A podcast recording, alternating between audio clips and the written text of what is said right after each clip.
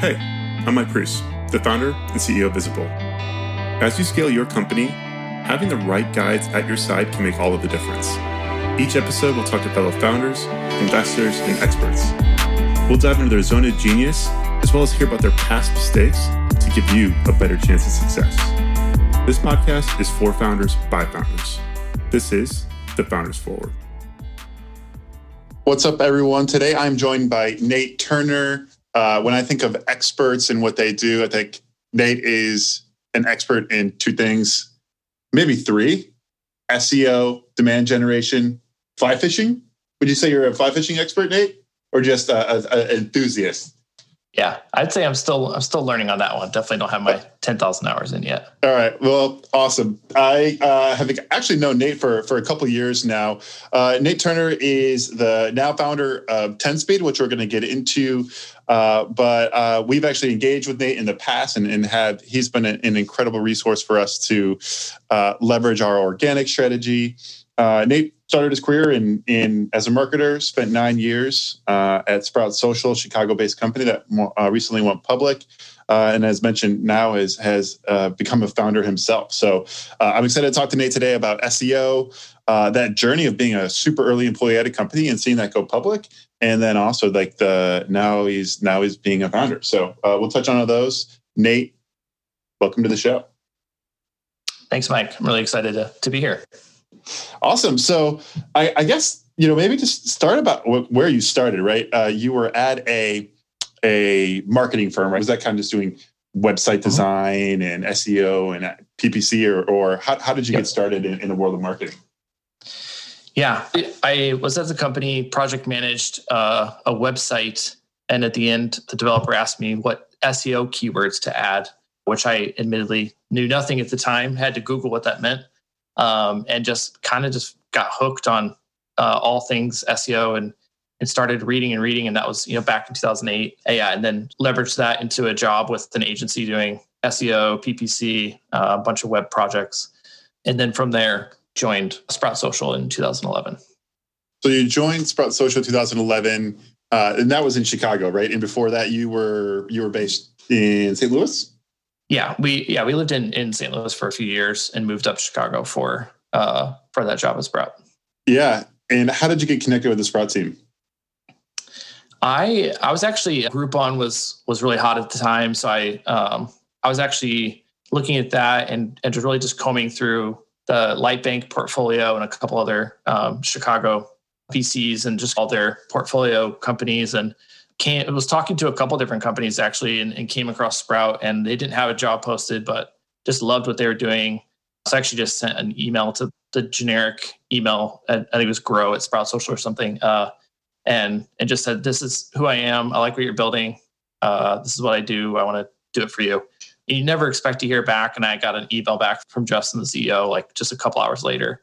Uh, started talking and kind of grew from there. And ended up just being good timing. So it was, yes. quite uh, serendipitous, really. Yeah. So, so the rest is history. I saw on your LinkedIn. So uh, when you started, you were the first marketer. Mm-hmm. And revenue was around hundred thousand dollars at the time, and then grew to over twenty-two million in five years.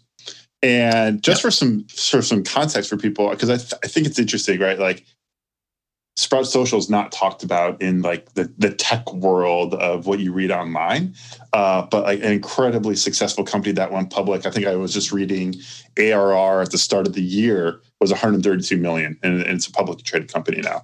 Um, mm-hmm. But going back to those like five years, you're the first marketer uh, and and scaling a product that's relatively low ACV to 22 million dollars. Like, how did you do it? I think that's like the first thing a lot of founders ask. It's like, okay, I got some semblance of revenue and product market fit. Uh, I need to grow my SaaS business. Like, how did you go about doing that at, at Sprout? Yeah. Yeah, I would say the, the first, almost the whole first year that I was there, our plans were like nine and, and $49 a month. And it was a single user platform. So they were already kind of re- rebuilding a lot of the product when I joined, which would ultimately be the foundation for being able to have multi users, multiple seats, people collaborating in the tool but really the first year was like uh you know very low uh, price point and pretty much just focused on SMB and it was all just the the credit card transaction in the app. There was no at the tail end. We started to have some some folks doing like demos for people, but mm-hmm. um, it really wasn't until a year and a half later that we started adding some inside sales. Uh, they were doing a lot more product demos and starting to add sophistication around um, how we broke up accounts and sizes of accounts, um, and then also launching that multi-user, which really was a big a big boost um, there because pricing plans went up, and also just being able to start charging per user per month, and some of the collaboration features really was an accelerant when, as well.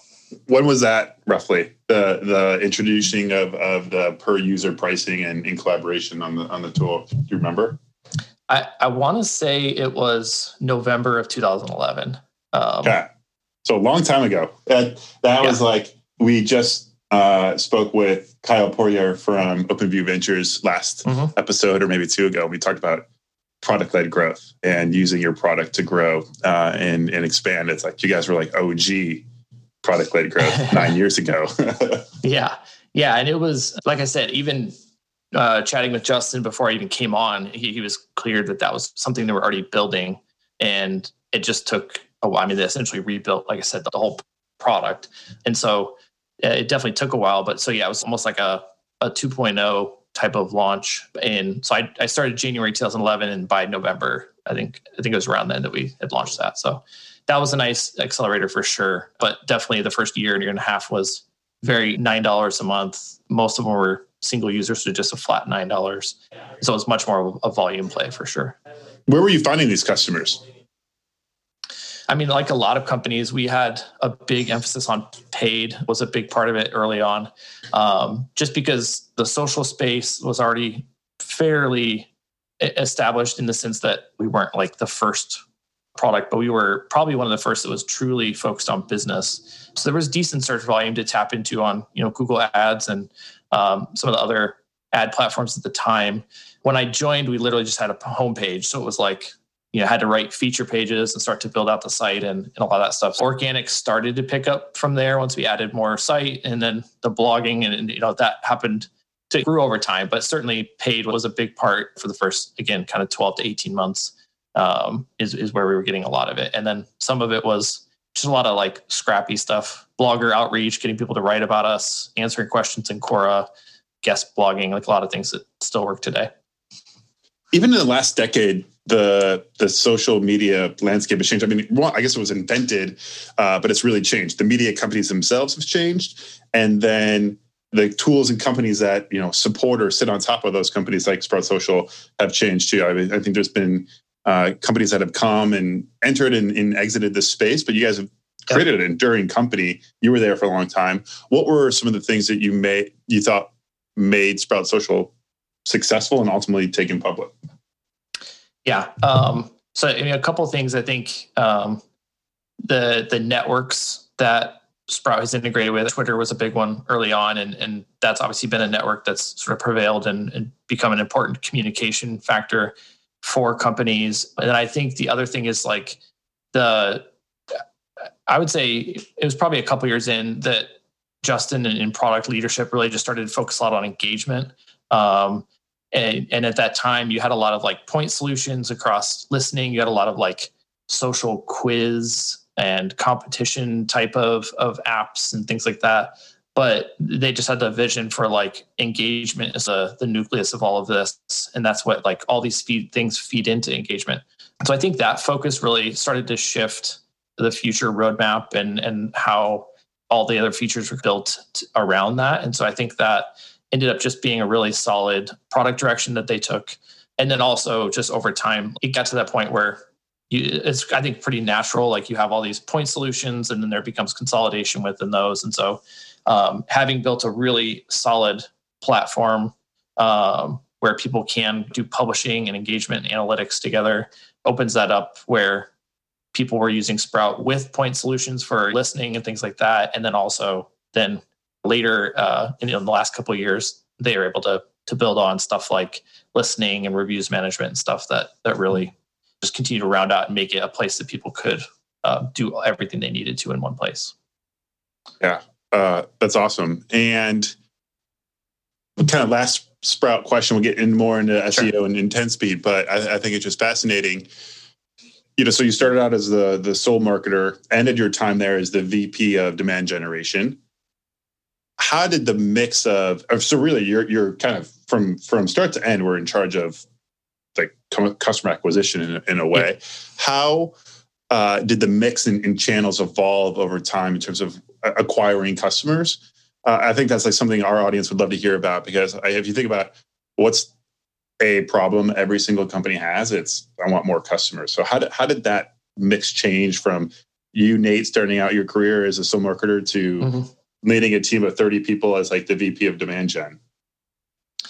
Yeah, I mean, certainly, it, like especially having um, been gone for you know a year and a half or so, it takes a long time really to to decompress from being somewhere like that for so long yeah. and and seeing so much change. Um, and I, I think having had that time, you really do realize that it's there's just so many different phases that you go through and and the the tactics that you're doing and, and stuff. So I think, like I said, paid was pretty big early on.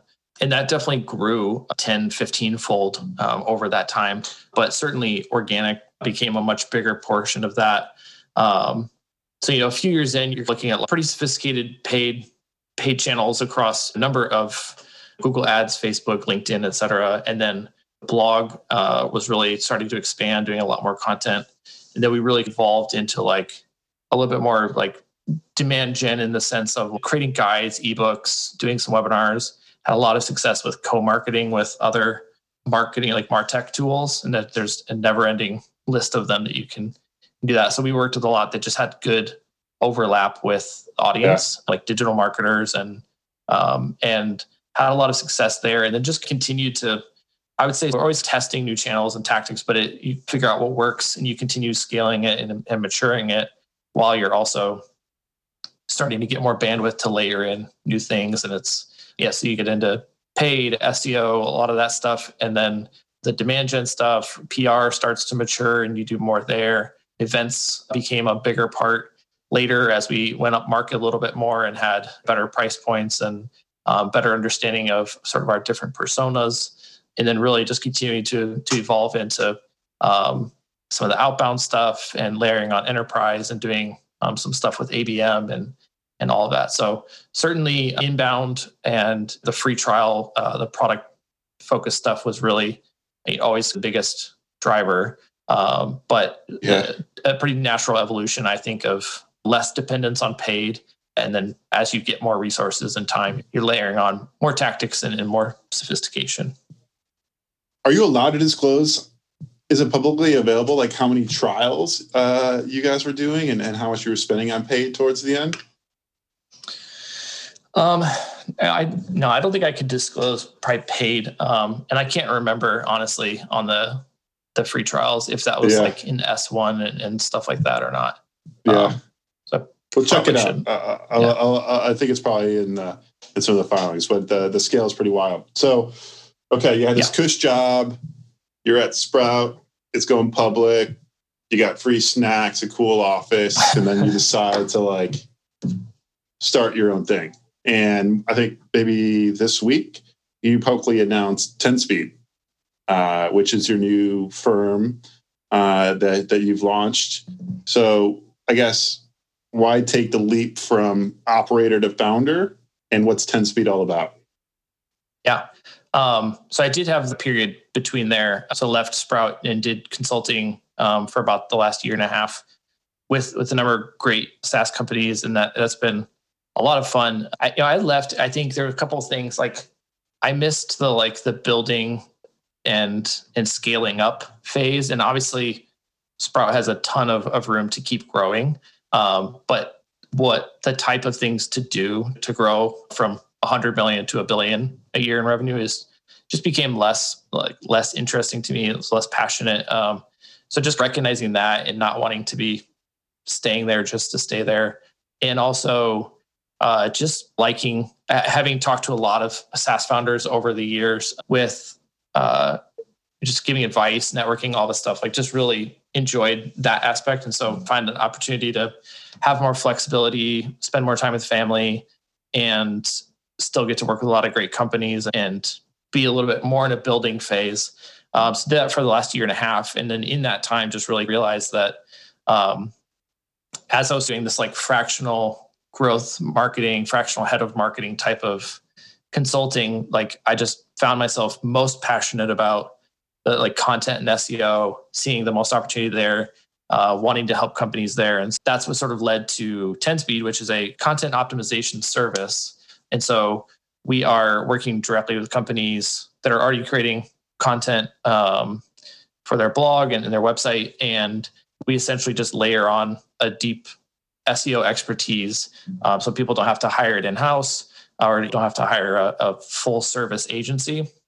They really can just layer on what we're we're doing. So we do a lot of the research and planning and and then deliver those insights for the teams to write themselves. So that's really what kind of led to it was just the, the passion for that. And my co-founder Kevin has also been in SEO and in content for a long time. It's something that we wanted to do and just build it uh, and have the opportunity to actually build and, and scale something beyond like solo consulting where I was pretty pretty quickly reached a cap.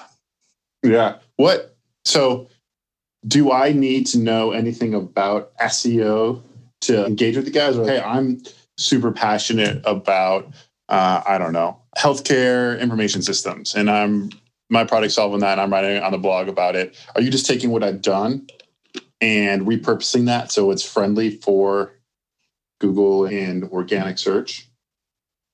Um, yes. So, the, so there's sort of two mechanisms. One is if you have content that's declined in performance or is is just not quite performing as well as it could be, that we guide how to optimize that and, and help it perform better. And then we also guide the creation of new content. And so it's for some it's it's only new if you're earlier like an earlier stage company, but uh, for most it's it's a mix of that optimizing what's already there and also guiding the creation of new. And the the optimization is really like an ongoing process. It depends from almost from topic to topic, uh, how competitive it is.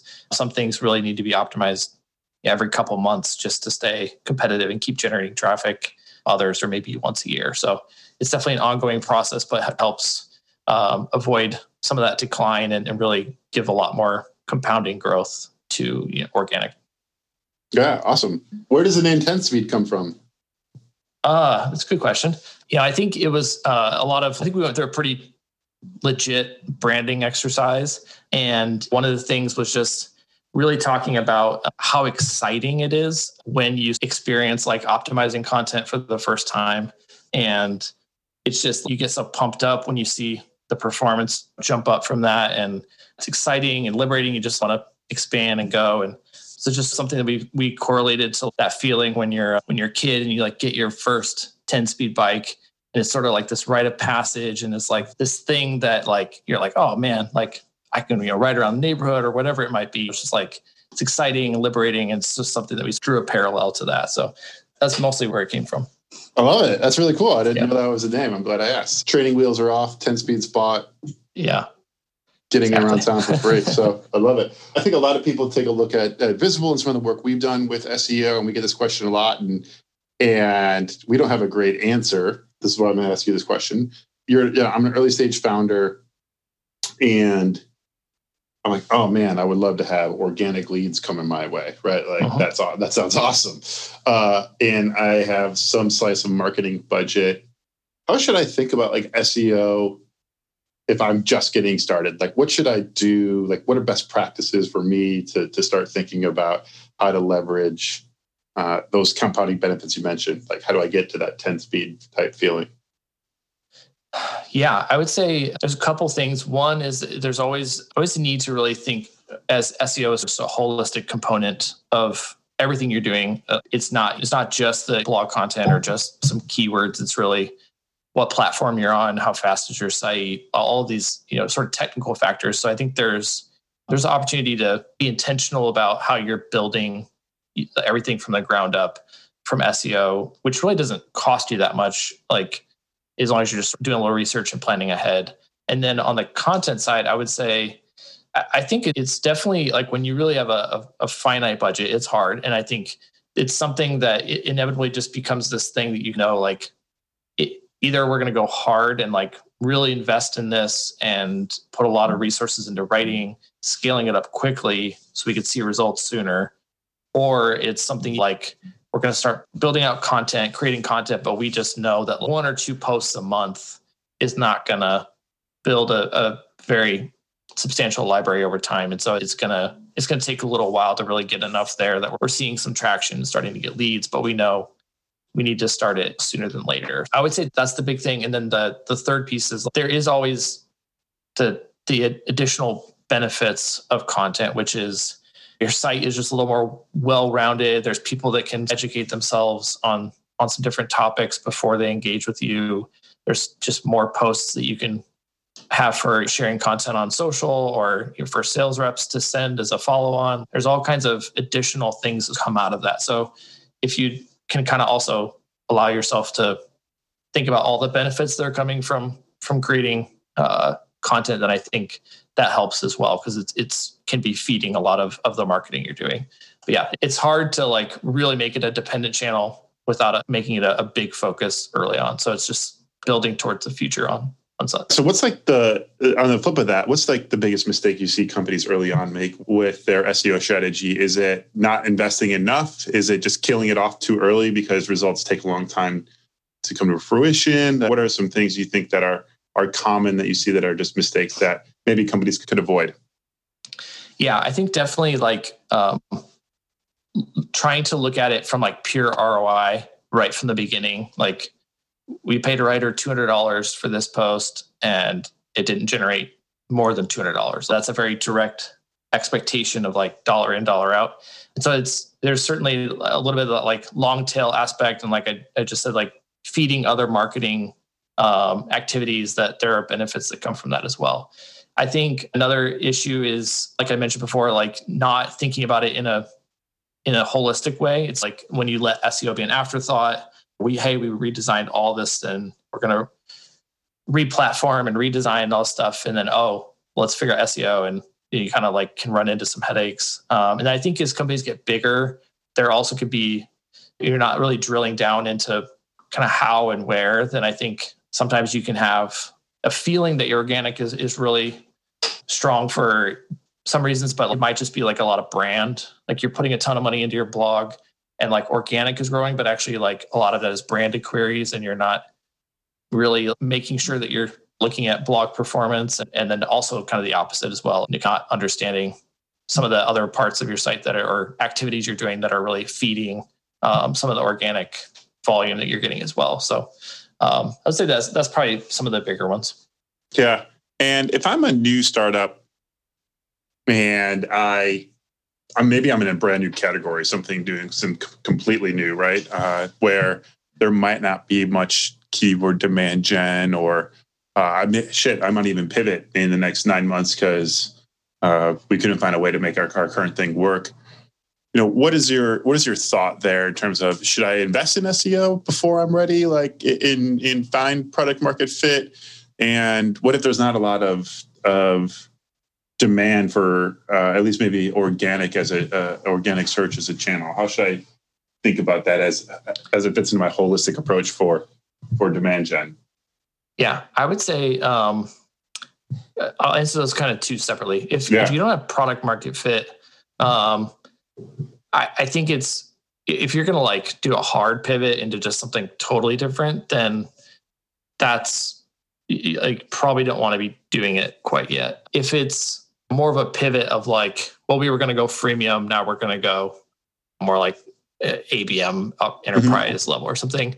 Then it's probably okay. And then even, and then also like, if it's new market, not really search volume, because those two factors, if you're not really pivoting away from the audience and the buyer and and or and or it's a new space um i think it's it's so much more about like getting away from the keywords or the topics and like really just understanding who your audience is um, and what they care about, what their pain points are.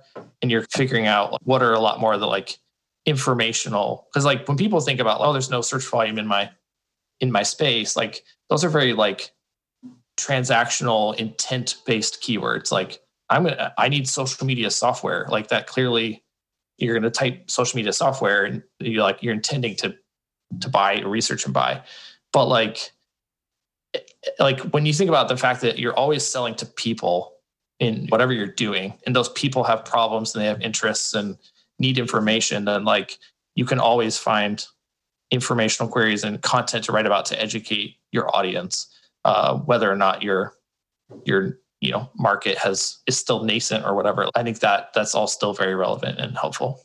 Yeah, I think even when I was just searching around uh, before we chatted about Sprout Social, I, uh, one of the things that I think is like the top ranking post, even when I Googled Sprout Social, was uh, the always updated guide to like image sizes and best practices for like my social media images, right? That's like you guys aren't creating those images for people, but that's like something clearly your audience would would care about. Absolutely. Yep. What about highly competitive SEO? I'm a CRM and right, I'm going against Salesforce and HubSpot and Pipedrive and all these other CRMs, Intercom. Should I try to rank for those words SEO, or should I try to enter a highly competitive space and, and go for it with with that, or how do you think about a highly competitive space? I'm sure social media is highly competitive as well, right? Yeah, um, yeah, definitely. I, I think um, two two parts of that. One is, of course, those like really core transactional head terms are always going to be extremely competitive. But there's to say, we'll just stick with the, the example of, of CRM. You know, if we mm-hmm. were to drop Salesforce and a couple others into some tools and look at all the content they have and all of the keywords they rank for, it's going to be hundreds of thousands of keywords, if not in the millions. And that just means that there's a, a very wide, wide opportunity there for a lot of different content topics.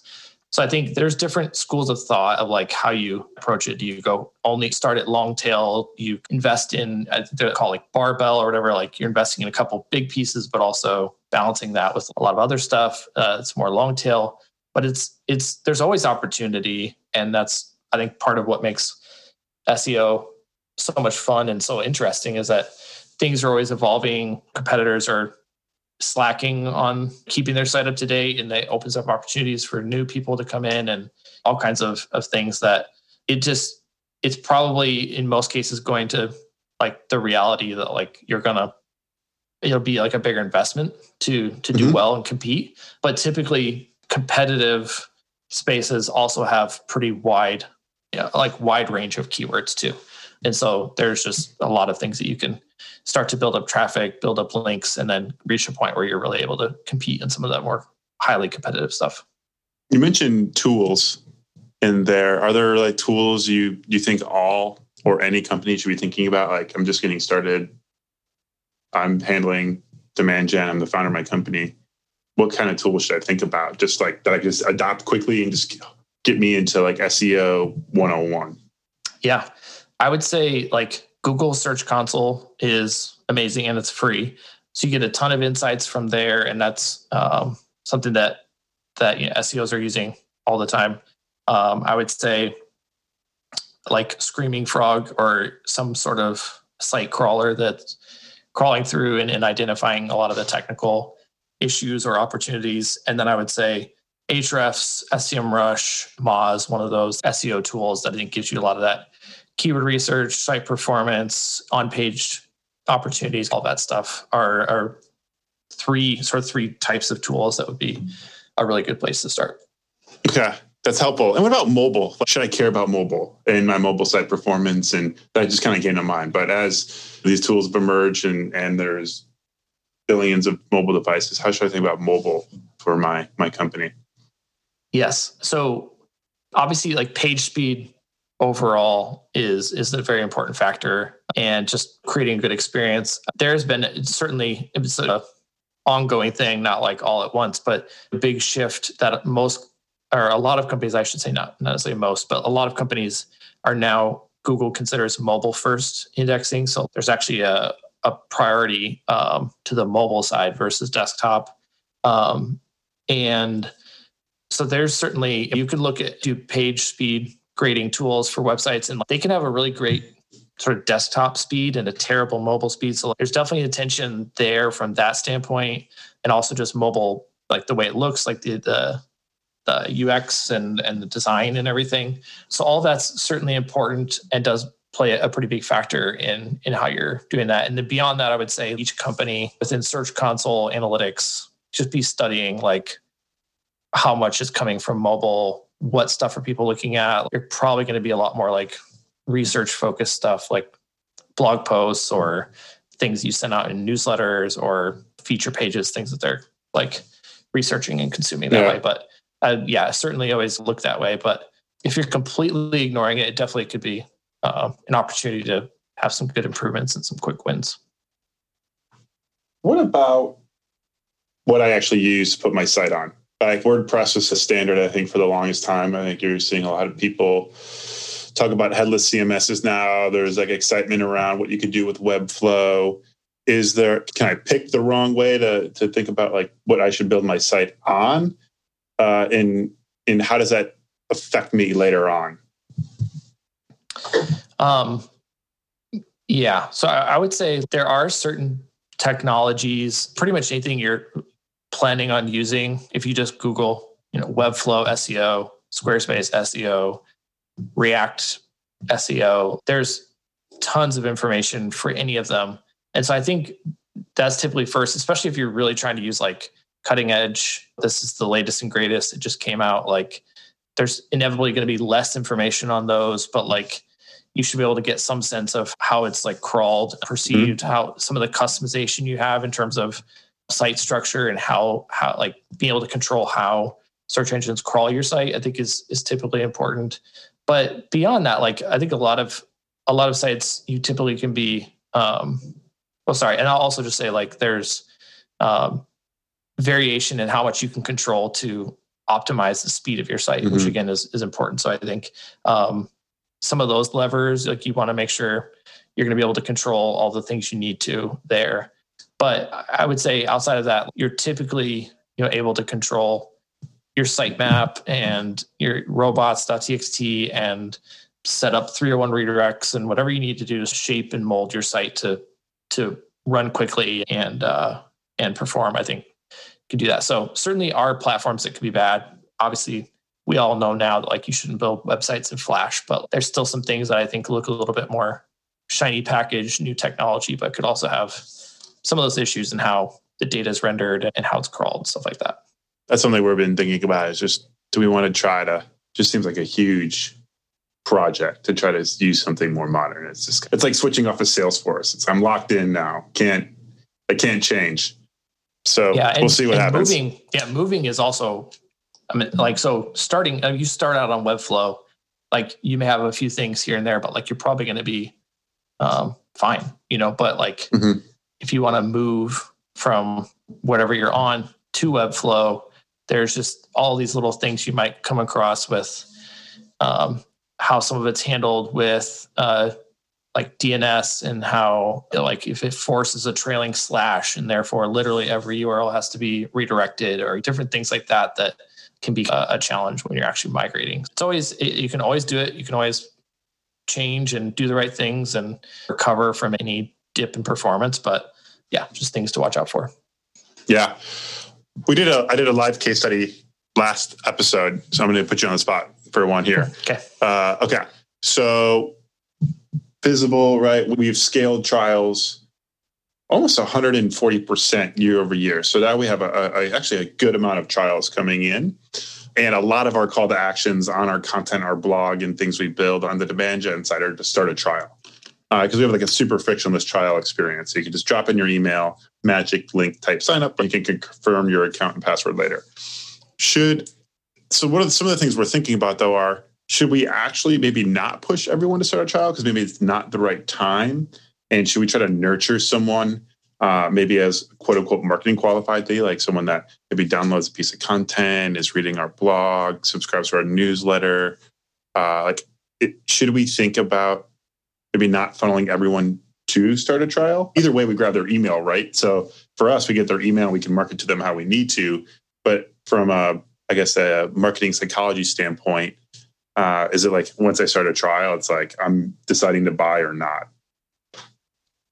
Yeah, I think um, so.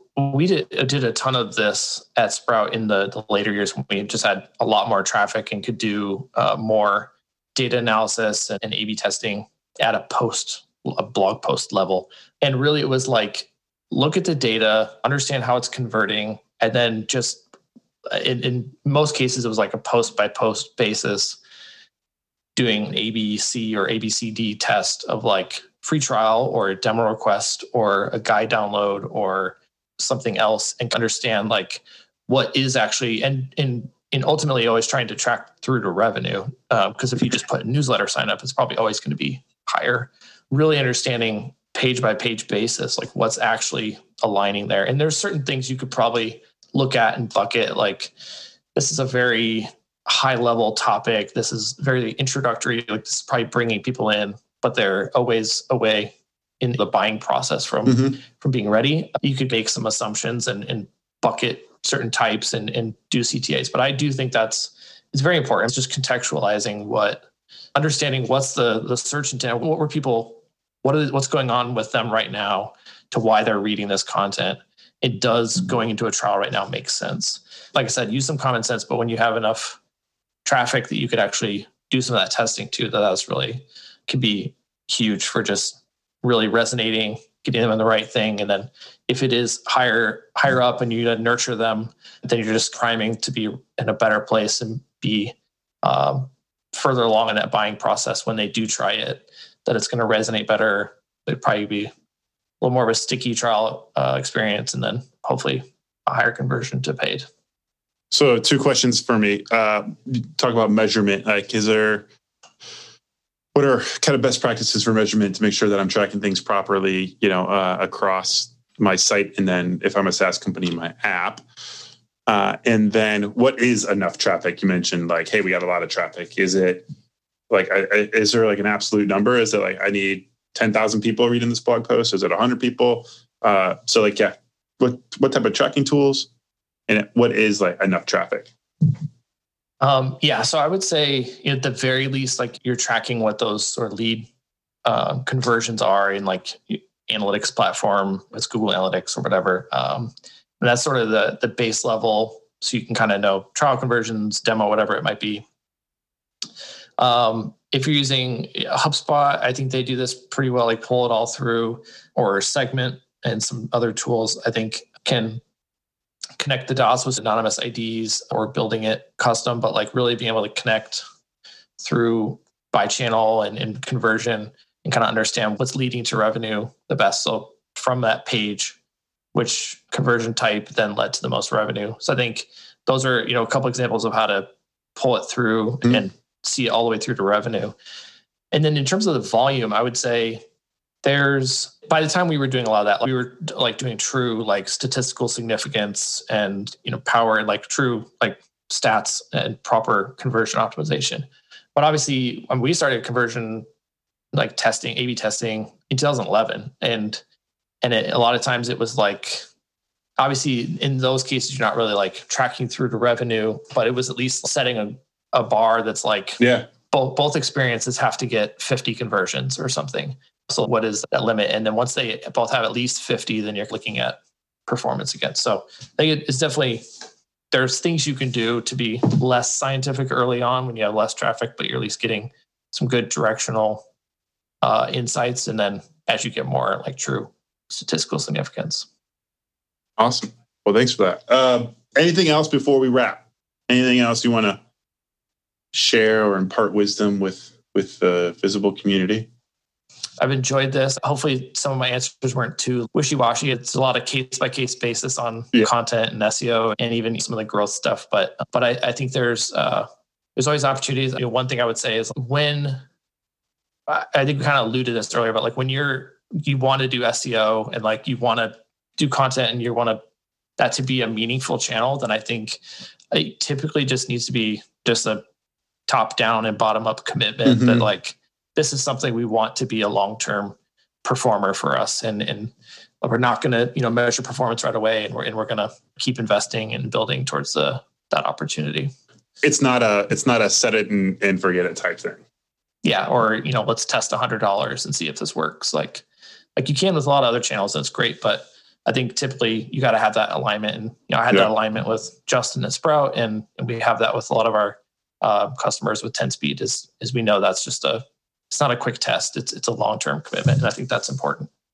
Right. Last question. Uh, what's been the most shocking thing, or or I don't know, just like you're a founder now, right? So you've been you know you started your own business. Uh, what what's like been the one thing that's caught you by surprise, or or that you're just like, oh man, this is this is hard. Yeah, it's definitely like early in this, like in the trenches. And I would say we just tried to put together some rough planning for 2021, uh, which hopefully we don't have another big curveball thrown our yeah. way like like this yeah, year. But uh, it just like when you really start breaking it down and, and realizing like, oh, there's like sort of this finance and these operations, and this is what we need to do to build out payroll and benefits and all kinds of different things that it, it's, it's far outside of just growth and, and marketing realm and and all yeah it not it is all aspects of of yeah. the company. I think uh, has definitely been uh, a reality check uh, so far yeah. but but it's also exciting. A lot of, a lot of things to learn and to build too. Uh, awesome. I love it. Well nate i can't thank you enough for your time. Thanks so much for for jumping on and, and helping us think through uh, organic search and, and, seo and demand gen and uh, we'll, we'll talk to you soon. Yeah thanks for having me. All right see ya